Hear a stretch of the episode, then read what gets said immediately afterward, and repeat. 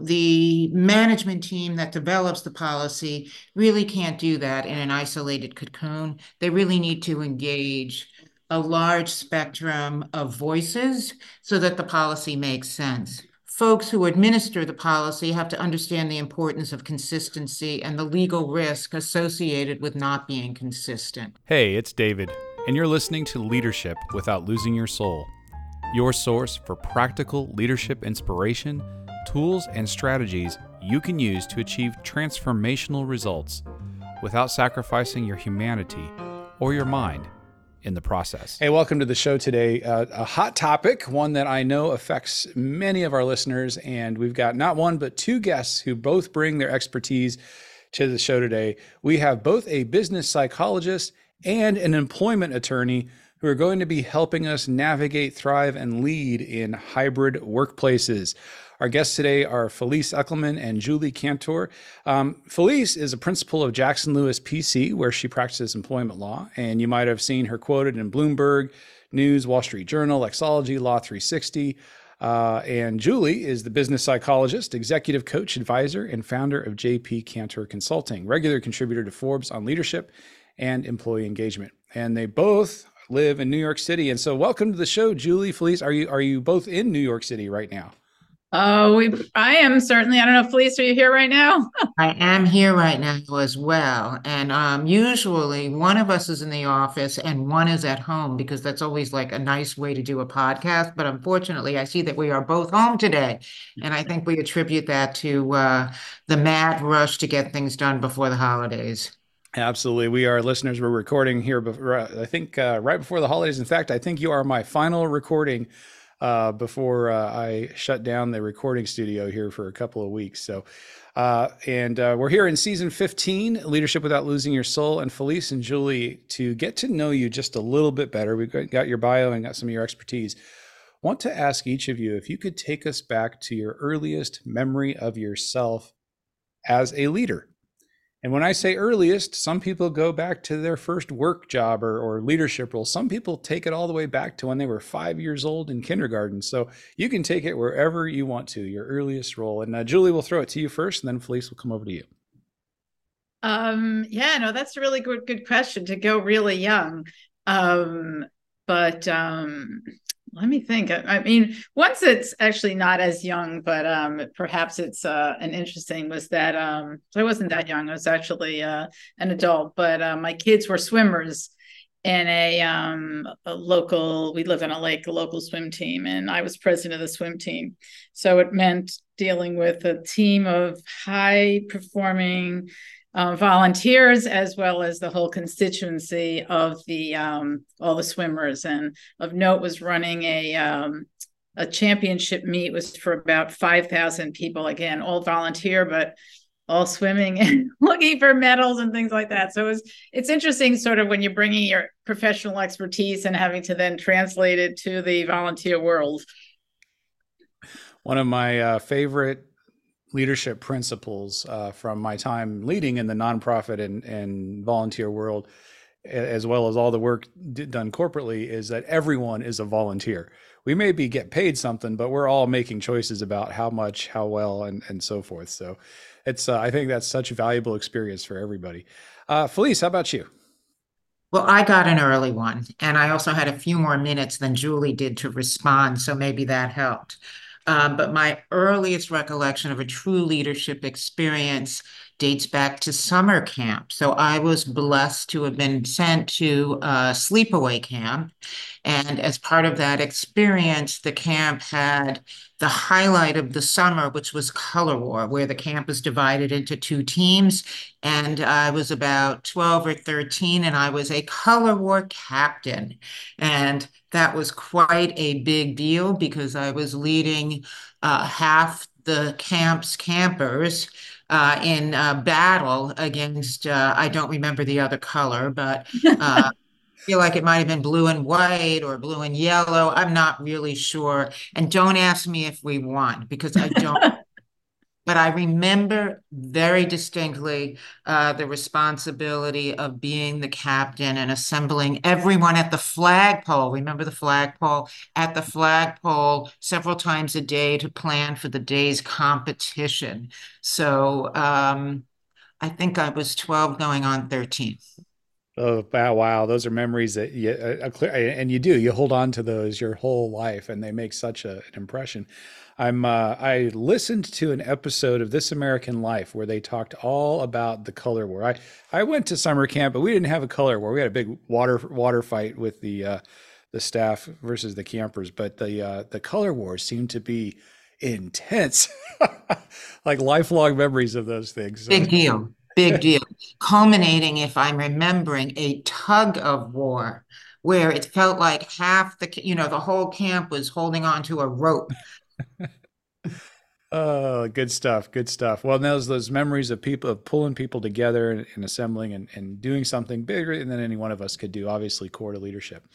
So, uh, Felice and Julie have written a book. The book is called Thrive with a Hybrid Workplace Step by Step Guidance from the Experts. And so, as I said, we've got uh, both a business psychologist and employment attorney here. So, when we talk about the experts, they've got the expertise to help us lead and navigate this changing world of hybrid workplaces. So, um, in the introduction, you guys describe yourself, Julie and Felice. You say Julie helps clients grow, Felice helps clients avoid risk. So, these different perspectives that you're bringing to this topic of hybrid work. And so, you know, this is a big topic. We have a limited amount of time. So, I, I, but I always like to start with definitions so that we know what we're talking about because that word hybrid means so many different things to so many different people and there's a difference between like a hybrid workplace and then say a hybrid meeting you know and those kinds of things. So how do you define hybrid? What what are we exactly we talking about today? Um, i'll take it julie. So an individual can have a hybrid schedule some days in the office, some days not in the office. From the perspective of a leader, they could have a hybrid team. Some folks in the office all the time, some folks remote all the time, and some folks on a hybrid schedule. And so, what's really emerged and what the focus of the challenge for leaders today is how to ma- manage folks in different places and different times, combined with all the other uh, challenges associated with leading a team. So I think that's what we mean when we talk when when we talk about managing and thriving in a hybrid workplace as a leader. We we also and Julie especially focuses on how an individual can thrive working in a hybrid environment because that's a change from what we used to have. Absolutely, and I love some of the uh, elements later in the book that we'll be sure and get to to uh, to help with that. And uh, Julie, I, what would you add? I just want to say, David, I think what's most telling and informative is the fact that the first question you ask is defining hybrid, and I think that, believe it or not, is probably Exhibit A through Z because that's what we're living through, right? When we did the book, um, there's you know the whole section on policy. We were very detailed about all the different options that are possible. We, you know, we just um, this was new, um, and people are still working on it. Um, I think, I like I said, I don't think you realize just how spot on that question is. But Felice and I, in both of our practices, it is what organizations are struggling with um, it is what individuals are struggling with, just the definition and finding what's relevant for them. Absolutely. And well, and it's also it's why I was excited to have you uh, as guest today because it is so emerging and all of the different elements of what it can mean, how it works, and uh, you know, looking at the the data lately. Um, you know, uh, Felice, you were mentioning some of the challenges managers have. So Gallup, you know, in their latest data, we've been talking about it a lot on the show uh, and different guests that, that we've uh, we've had on that for the the highest ma- level of manager disengagement in the history of the Gallup survey, right? That managers are are facing difficulties right now and challenges and learning how to do things they've never had to do, increasing needs of the workforce for connection, you know, uh, transparency, authenticity, vulnerability, the, uh, the the purpose in their work, all of those things, which are all good human centered characteristics, and then a shifting, changing workplace like hybrid, like massive cross time zones, matrixed organizations, all those kinds of things. So today we're talking about the hybrid aspect of that. But yeah, I agree with you that that uh, need is so pressing and certainly creates a lot of challenges, doesn't it? Well, I, I think that you know one of the things that I say is I had a job before hybrid, so you know leadership. You know you've been business, you've been doing this for a long time, right? We all leaders needed help in in navigating their jobs and the challenges way before hybrid, right? And so now we've we've added in hybrid, and one of the words we use throughout the book is this concept of intentionality that mm-hmm. people need to think about things that they didn't used to have have to think about and I can't tell you how many clients have some said some version or literally, Julie, this is way beyond my pay grade. And these are senior level people, but you know, having to deal with these connection, you know, how to connect people. People are bringing their personal lives more into the work, and at the end of the day, they need to have a productive team, an engaged team. Um, so it's a whole, you know, the, the challenges, and then you know who's coming in today? Where are they coming from? How are they you know we connecting etc and just the tasks that leaders are faced with now um, are enormous. And so one of the things you know just even in terms of the step by step we we wrote the book as a very user friendly book you know it's not you know we're Felice and I both are graduate you know it's not a theoretical book that you'd get in graduate school um, it's very practical and it's also detailed to the point that if you are having an issue with communication or culture or the policy or DEI, you can look in the contents and go to that chapter and it gives you the background. It gives you really specific things to help you work and navigate through this world. It certainly does that. And, you know, coming back to that word that, that you mentioned, uh, Julie, intentionality. And that you know what's interesting i was uh well, who was I? I think it was Seth Godin uh, that I was reading one day, and he was making the point that as we are navigating this whole complex workplace, that intentionality is so key. But just because we took it for granted before doesn't mean we shouldn't have been being intentional about things then. And I thought that point was so well made, and I loved as you get going in in the book. The key to everything is intentionality. So let's dive a little bit more into what do we mean by intentionality in the context we're talking about? Well, there's a couple of ways it, in which it applies uh, to the creation of the organization's point of view towards hybrid or flexible work. So hybrid work is just a kind of flexible work that deals with where the work is performed. Um, the when is maybe the subject of another book, but um, where work is performed is really just about uh, flexibility. But organizations should not, uh, as Julie and I have said, fight over numbers of days. So what we've been reading about in the press since the wind down of the pandemic is uh, large organizations in particular are fighting about is it four days in the office? Is it three days? Is it five days in the office? And the argument is about numbers of days as opposed to, well, why are we asking people to come to an office? Because a lot of employees out there, and while the economy is changing, um, there's still a lot of demand for a lot of kinds of employees, and it's a competitive market in recruitment and retention. And most employees view the ability to work from home some of the time as a huge employee benefit. And so the question is, why are we going to deny that benefit? Why do we have to have everyone in the office every day or four days a week or three days a week? And an organization has to be intentional about what is it that is the basis for a reason for asking folks to come together to work together in a particular workplace. That's the the first premise in which intentionality uh, is necessary. Why do we have a rule? Well, let's start with that then. Um, and uh, and Julie, I want to come back to you a bit, or maybe dive a little deeper on this as we talk about this why you've done a lot of work and helped a lot of organizations navigate these these questions. What are some of the most meaningful intentional whys that you're finding? I'm going to yeah put so out, put out there the unintentional or the less meaningful whys are because it's more convenient for me as a manager not a great right, why. Right. The, the, the real why is because people get work done better when they are together. And do folks need to be together every single minute that they're working? Well, in some organizations, the answer might be yes. And in other organizations, the answer might be no. But employees, leaders, and every level of uh, or the organization have to buy into the decision, meaning that we need to be together some of the time so that we can do X, Y, and Z because we do X, Y, and Z better in person than we do over a platform like the one we're on right now.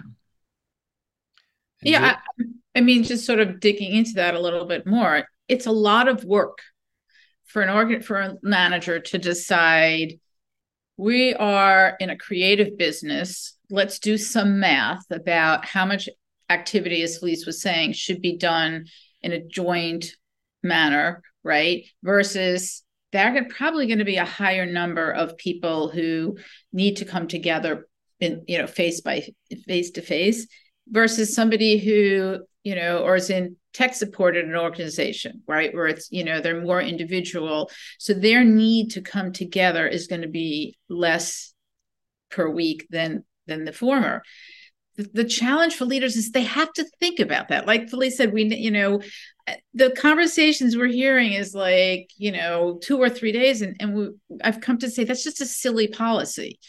And so intentional refers to the fact that you have to think about things you didn't used to think about. Um, another example, I have a client and they're um, a talent agency.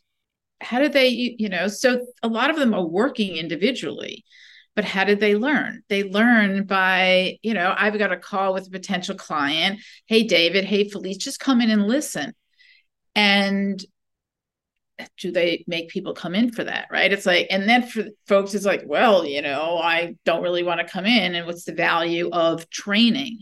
So again leaders need to think about how much time do they need to spend training somebody in what way? Whereas before we're all in the office five days a week. It's sort of serendipity.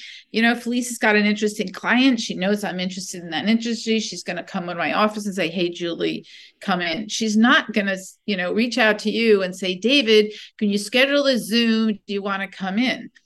Um, so again intentionality we refer to things and I think I love what you said in terms of they should have been thinking about this before that people need to be thinking about. And so what we did through the book is try to raise the fact of these are the things you need to think about.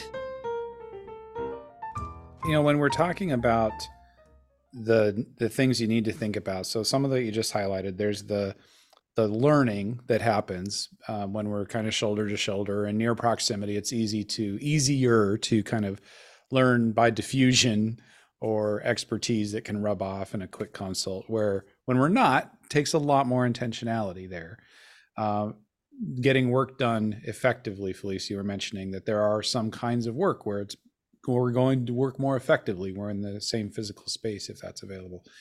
And the, then the other yeah the other thing is organizations understand that there's value in that serendipitous meetup you know, people call it water cooler moments. It's a thing.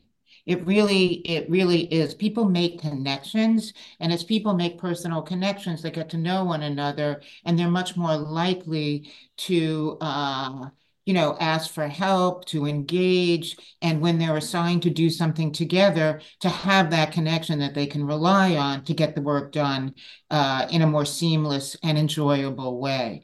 The the other thing that that I think organizations and individuals realize is that when you know the people at work and you like the people that you work with, you're much more likely to stick around.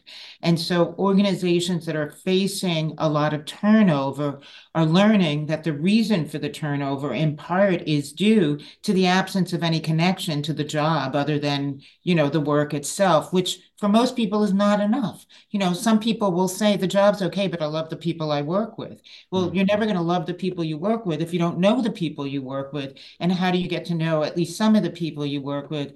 Again, while some people can do it over the phone and some people can do it on virtual platforms like meeting platforms like the one that we're on, most people get to know people happy hour, lunch, water cooler moments. And and and that's what gets people to stick around in a job longer. So, as you think about these things and these intentional moments and intentional connections and intentional work, what are some of the ways that leaders can be thinking about? And you go through so many, and you've got the the seven C's of leadership. Once you've got a formal policy in place and everything, and then the all of the ways that you lead through these. But I'm curious as you think about it, if let's say I'm in a situation where there really isn't a, a a broad policy dictating, you know, it's not two days, it's that, but there really is. I have the ability, whether I'm the CEO or I'm in a empowered leadership position where I can be thinking about these things. So knowing that that flexibility is considered a benefit and it's something that a lot of people want. And there are those moments that are irreplaceable in many ways. If I have the opportunity to do that, what are some of the ways I can think about that practically speaking to start to build that in and and what do you see there? How does that work? Yeah i mean you know you mentioned the seven c's you know connection is actually one of them. I call it interpersonal glue. Felice was you know describing the importance of it uh, you know in, you know it's like if you if i ever at sort of doing a large offsite and i may be brilliant and it's all wonderful if you do the evaluations the best thing that people will say they got out of it was coming together with my colleagues Always. And so, what is it in a world where it's hybrid, or even there's some people who are fully remote, and yet leaders are still faced with, I have to build some connection. Mm-hmm. And so, in terms of the office, it's what does it look like? What are ways to build these connections? And so, some of them are, you know, and I'll just throw out some examples for people to do. And again, there are a lot more in the book.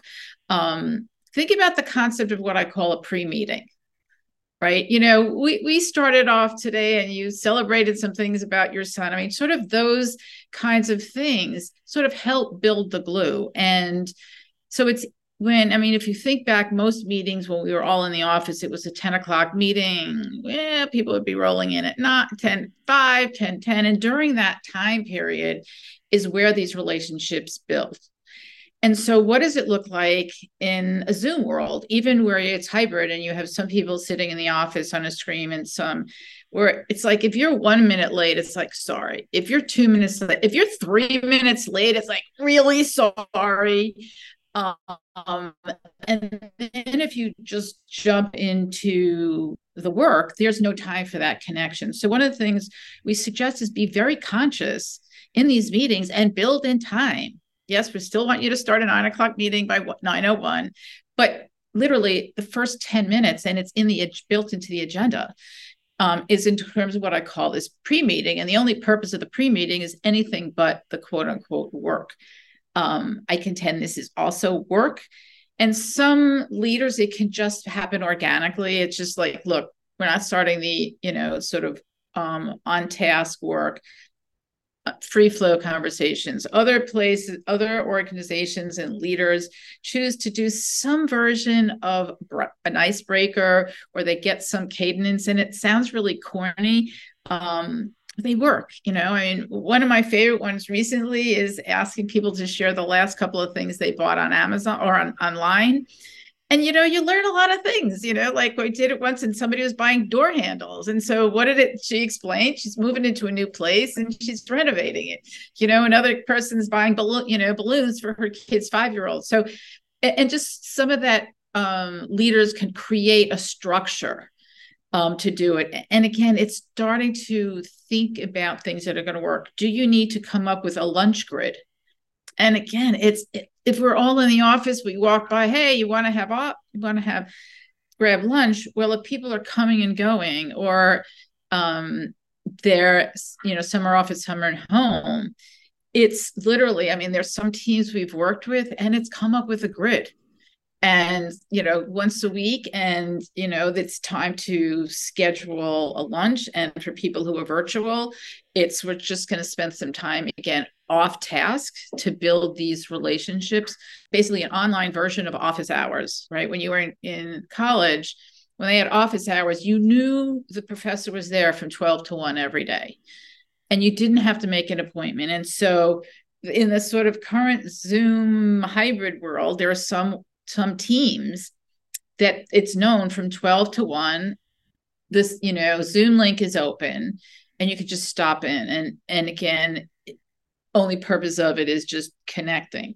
There's some teams that, in terms of building these connections, they do that same kind of thing, only it's specifically around a work topic. So, eh, you know, it's it's creating structure for how to connect. So many good practical suggestions there for listeners as you're thinking about different ways that you might approach it. Uh, I feel the need to answer your question, Julie, but if I do, then Karen will know what she's getting for Christmas. So if, if uh, but this will air after that, so uh, I can tell you it was a kind of headphone. But I think along with that, I also got a taillight assembly for our son whose uh, taillight is not working. So yeah, so there you go. right. I mean, and it's simple, and yet you know you can share something, and the nice part about it is it's sharing without going to you know your deep dark secrets which not everybody is going to want to jump in and feel comfortable with so many good ways to do that and i would advise against that as a management side employment no one needs to go into deep dark secrets at work oh thank you for helping us manage our risk but let's let's i do want to uh, pull on your uh, uh, contract types of chops there felice because one of the things that you talk about, uh, and, and, again, let me uh, reintroduce you if anybody uh, forgot who we're talking to. Felice Eckelman, Julie Cantor. The book is Thrive with a, a Hybrid Workplace Step by Step Guidance from the Experts. And uh, so, Felice, one of the things that, that you and Julie do in the book is talk about the um, the operating norms, the policy guidance, all of those things. As leaders are trying to do this, and I, I've had calls and emails from listeners in a wide range of software engineers, attorneys uh, who are navigating these things as they listen to the show or, or talk to us in our in the course of our work. And the challenge they have with coming up with policies because I understand why people get stuck in is it two days, is it three days, when that's not really the question, because it's easy to write a policy about two days or three days. Much more challenging to enshrine intentionality in a so, what are you finding, and what are you recommending um, in the course of the book as far as the policies that organizations are setting up? What's an effective way to go about that?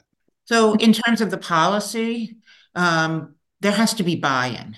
And so the management team that develops the policy really can't do that in an isolated cocoon. They really need to engage a large spectrum of voices so that the policy makes sense. Second, um, folks who administer the policy have to understand the importance of consistency and the legal risk associated with not being consistent. And so um, we talk about a lot of those issues in the book, but consistency is the key for avoiding litigation. And the folks who are administering the policy have to understand that legally there may be reasons to deviate from the policy in the case of uh, a bona fide accommodation need. So um, uh, there has to be buy-in and there has to be consistency. Those are the two key um, principles, I think, in policymaking. I think the other piece that we see in terms of taking the organizational policy to reality is at what level who gets to make the decision. Um, and some organizations, you know, the decision comes from the president, the board, um, and they just pass it down. And then it is the, you know, line managers um, who are then stuck with living them. And I think we all read about, you know, what happened when Jamie Dimon and his assorted colleagues said everybody's in here five days a week, and then the leaders are dealing with, well, nobody shows up. Um, that is still happening, and so the challenge of, I think, you know, senior leadership is coming up with a policy which does, and this is where sort of Felice and I can talk, you know, Felice can add in the reality of the risk piece, is where you give some control to the the managers. The problem is is that the three of us are you know managers. We're peers. And David, you're a little looser than I am. You know, I live five minutes from the office. I want everybody in five days a week, you know. And so, what happens when you have this discrepancy? Um, and it plays out in also different people's perspectives. Um, I was working with a, a, a large bank the policy was X days per month, but people had to come in X days a month. And the head of fixed income had a salesperson who had moved to Florida during, and he didn't want to come back. and it, you know, was the top leading salesperson. And what was interesting in this case was the head of fixed income did not want to make the suggest the exception. And Felice can talk more about exceptions in a moment, um, because you know he felt if he could make up for the loss of income from the sales producer if you know compared to what it would look like to start having turnover and mutiny in his team the president was ready to give the person the exception Mm-hmm. So it was really interesting these levels of when you have a policy of where the exceptions get made and how. And Felice, why don't you talk a little bit about sort of when people are cutting deals versus well, I love this. Yeah, I love this yeah. question. Absolutely. So cutting deal, yeah, cutting deals is a problem because the lack of consistency is going to haunt an employer. Um, so if someone knows that a coworker does not have to report to the office the designated number of days or or weeks a year that are required, you know, they're going to allege that there's favoritism and they're potentially going to allege the favoritism is based on the individual's protected class. So uh, that could become the basis for a discrimination mm-hmm. case. And of course, we want to avoid that. Um, the other thing that is uh, is happening now is um, while employers may say that their policy provides for flexibility and may tell employees you don't have to come to the office every day, if leaders favor those who come to the office every day, uh, that is you know, unfair. There was a recent article in the New York Times uh, which talked about how hybrid work has resulted in a phenomenal number of women heading back to the workplace. So during the pandemic, women, uh, particularly women uh, in white collar jobs, left the workplace in droves. They're back now, in part because so many employers have flexible policies. And the article was uh, uh, questioning whether these questionable policies would not come back and haunt women because they referred to the use of the flexible policies as a mommy track. That the only folks who are going to be availing themselves of the flexibility of working from home are mothers, and that um, uh, their leaders would look down on the fact that they were doing so and were not in the office every day, and that they would get relegated to um, uh, less prestigious work, uh, not likely to be um, promoted, uh, and so uh, would be sidetracked and side uh, and pushed to the side in a different track. So, so employers really need to look at what's happening with the hybrid uh, policy to make sure that it is not unintentionally resulting in mistreatment of certain kinds of employees. And so, I, just getting real practical about that for a moment. Uh, how do you do that? Because human nature and, and, humanity being what it is, you know, we already talked about the building connections when you're in person and some of those things. And um, and even as a leader, and I know there's a whole chapter in the book on um, guardrails and avoiding um, proximity bias and all those kinds of things. And if we're building relationships uh, that way and we build relationships, people we know, like trust, all that kind of thing, but I don't have the same relationship nor the potential for the same relationship. How do we build policies that manage all of that in a way that is fair, equitable, inclusive, all of the above? You have to train leaders. You have to explain to leaders that they have bias. Everybody has bias. And, you know, training is the under underpinning of every uh, diversity initiative. Folks have to first understand that bias is part of our DNA. We have to recognize it and then stop it in its tracks. And so, um, training managers is critical in many arenas, but I think it becomes even more important when you're asking managers to now deal with folks who are working on a hybrid basis. It's tough. The other thing that's happening in in in the world of work in our country is uh, managing folks in different generations um, is an incredible challenge. I'm sure you've discussed this uh, with business leaders on your podcast, David, but combine that uh, with the overlay of flexible work arrangements. And some folks may be old fashioned and may say, I don't think people, you know, should work at home. When they're home, they're not doing anything but their laundry. So, you know, I like it the old fashioned way. Well, younger generations aren't going to stand for that. And so um, leaders, regardless of what generation they're in, have to recognize the challenges of being fair and unbiased, even though they may have particular points of view that are personal. David, this is also a great example where sort of the beauty of where Felice is coming from as an employment attorney and where I'm coming from from a business psychologist, right? So I'm working with leaders and saying, yeah, the reality, this is the reality. I hear you that so and so is not coming in and it taking more um, effort to connect with them. But again, as I said earlier, right, if we're having a meeting and you know felice is on this interesting call she's going to walk down the hall and if you're there versus i'm not there um, you're going to get the the call and so the reality is and this is where it ties to training um, it's hard to okay so what are the skills and how are you going to compensate or you know make these things even out the reality is she's going to go up down to your desk. And so this is really the piece in terms of helping leaders. What is a way in terms of equalizing and giving people different opportunities? Um, you know, I, I mean, I think the piece is FaceTime matters. And so, you know, for many of the people that I'm working with, and this is, you know, it's frequently working women, you know, in coaching the leaders, um, is when you're in the office, you need to make sure those are the days you're not sitting in your office looking at your computer, you know, computer screen.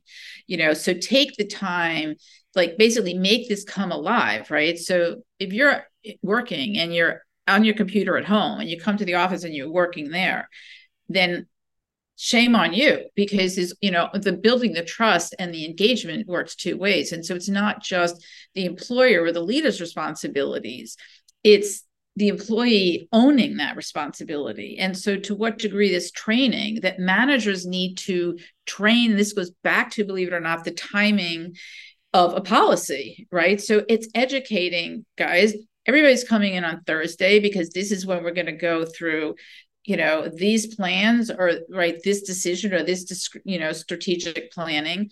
And to what degree also do leaders need to educate their team you know what? When you're in the office this is not time to sit in, the, in your um in your cubicle and looking down. And you know the other thing that i hear is like well you know i have to get my work done. And i reframe to them that building connections is part of your job you know, or you hear like I went to the to I was in the office, I got nothing done because I was just talking to people all day long. Well, it's like, no, that is getting things done. So again, it's being with the reality of, you know, women, working women embracing this and their lives being reasonable and keeping them, but also training both the employees themselves how to own responsibility and the leaders how to coach their employees what to do. Absolutely, and and it's uh, as much as that might statistically be something that uh, affects so many working women. I'm laughing that three of the folks who have called me about it were all men in this in these situations. Like it's definitely something we're all working through. The uh, uh so much intentionality uh, comes into all of these conversations, and uh, from the way that you're creating the policy to the way that you're navigating your own interaction with people. And Julie, I, I just want to highlight what you were saying about that relationships are part of your work and that building those connections, building those relationships. Uh, we call it land in the and, and I know that and is a, an important word in this and, from the beginning of your book, and uh, that results, whatever those you know KPIs that you're you're achieving are, and the relationships, and that from a management perspective, uh, building that into how we're talking, how we're evaluating, how we're assessing performance that's all part of the equation when we're doing this well is we don't just leave all that as a oh it's nice if it happens and we only look at these kpis no it is part of the kpis that we ought to be looking at.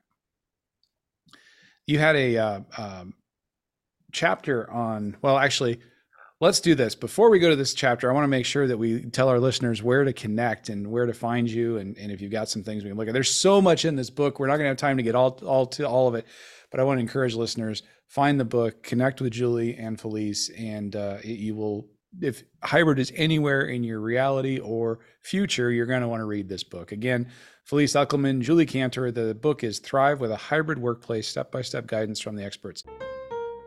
All right, Julie Felice, where do we connect with you? Find out more about the book. What's the next step?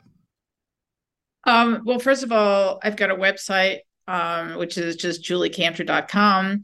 Um, you can email me of julie at juliecantor.com. I would love to connect with you on that website. There's information about what i do and helping people like you said organizations and leaders grow. There's also a link to the book. We also have a website for the book which is just thrive with a hybrid workplace.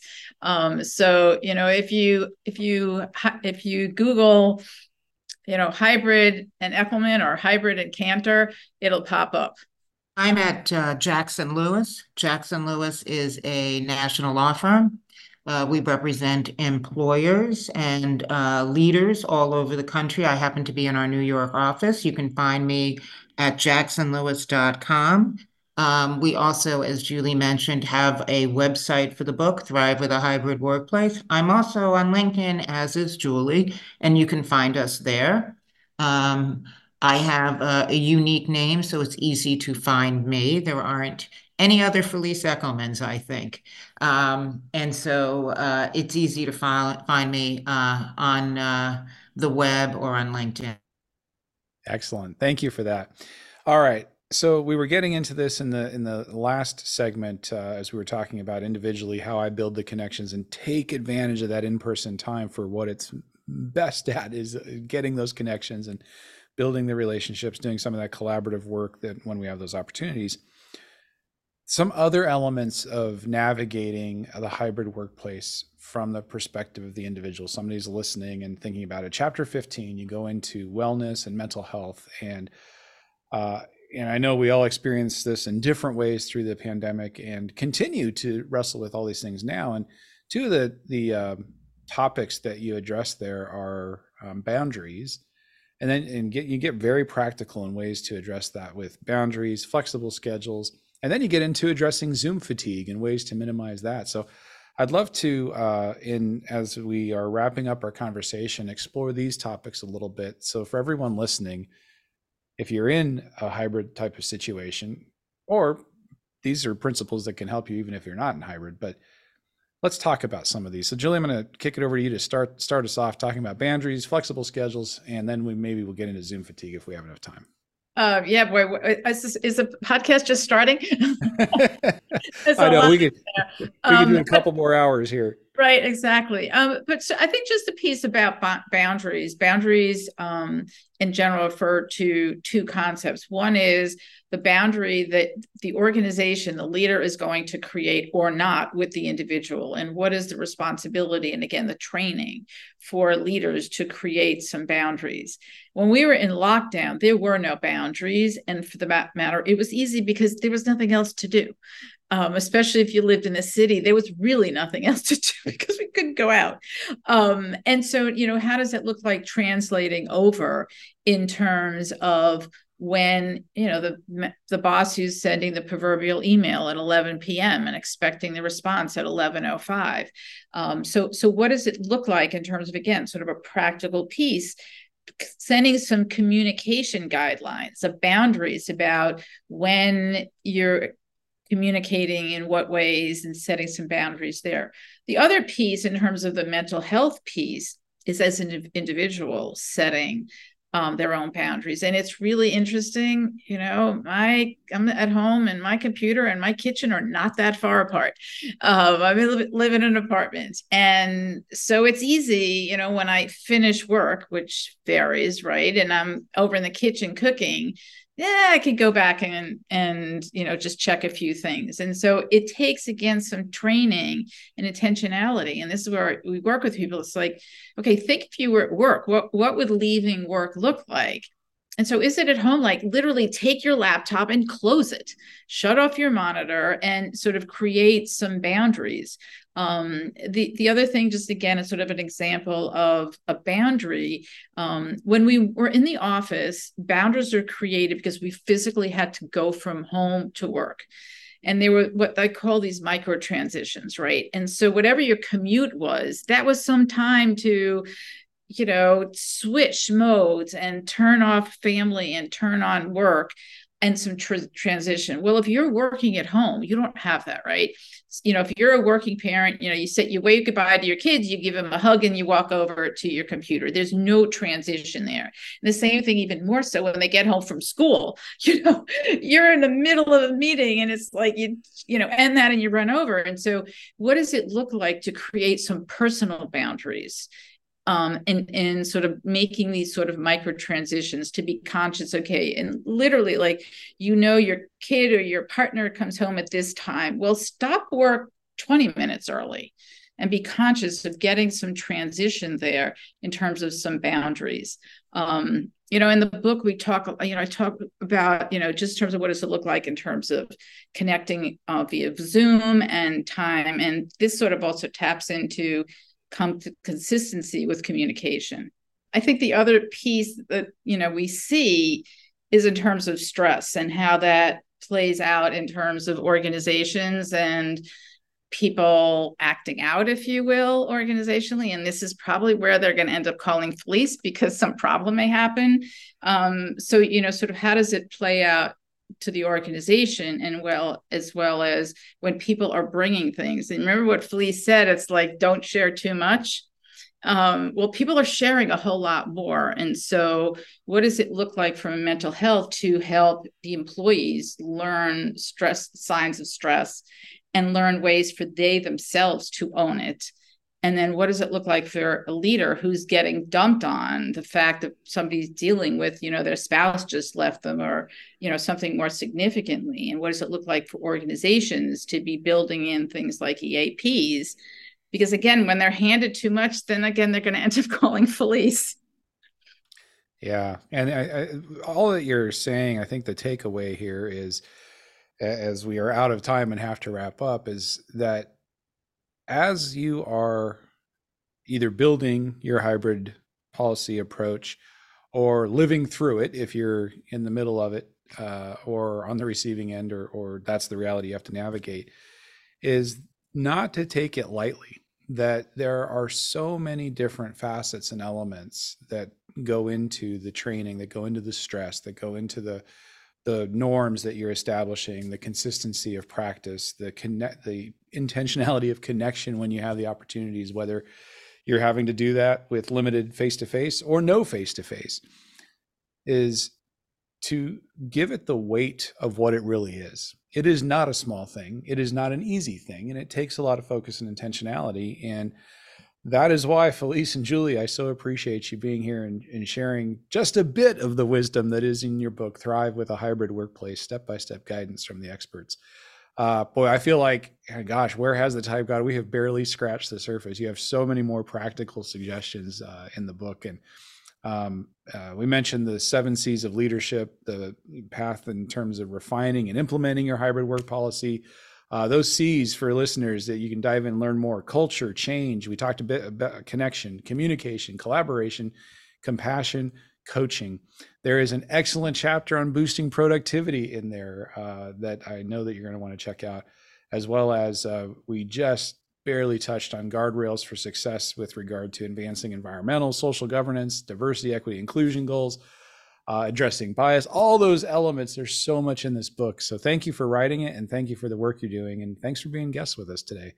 Thank you Thanks for, having, having us.